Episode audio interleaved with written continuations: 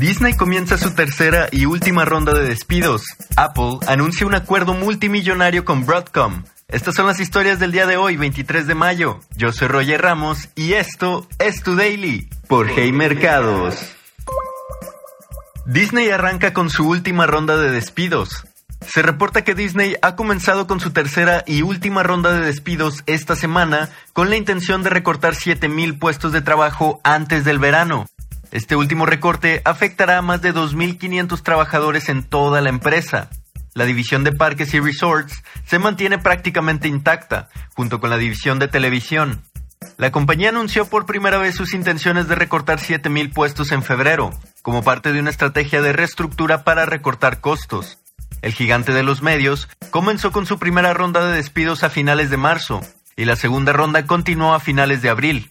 La acción de Disney ha crecido apenas un 3% desde que comenzó el año, un incremento bastante modesto en comparación con el Standard Poor's 500, que ha crecido un 10% en el mismo plazo. JP Morgan comprará 200 millones de dólares en eliminación de carbono. JP Morgan Chase anunció que ha acordado gastar más de 200 millones de dólares en una combinación de tecnologías de eliminación de carbono, el gasto se destinará a acuerdos a largo plazo para eliminar y almacenar el equivalente a 800.000 toneladas métricas de dióxido de carbono de la atmósfera, informó JP Morgan. La inversión en eliminación de carbono y los contratos a largo plazo con empresas relacionadas a la industria son tanto una medida de apoyo para estas empresas, que se desarrollan en un área muy nueva y en crecimiento, como una medida que permitirá al banco alcanzar sus metas de eliminación de carbono antes del 2030. Apple producirá sus componentes en Estados Unidos. Apple anunció esta mañana un nuevo acuerdo multimillonario con Broadcom para desarrollar componentes de radiofrecuencia 5G en Estados Unidos.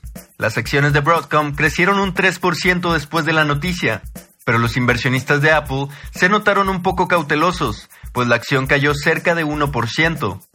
Apple dijo que su acuerdo con Broadcom es parte de su compromiso de 2021 para invertir 430 mil millones de dólares en la economía estadounidense.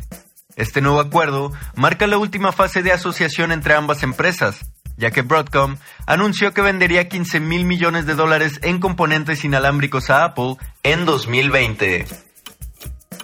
Y así, en solo unos minutos ya sabes lo que está pasando el día de hoy. Te espero aquí mañana en tu daily por Hey Mercados.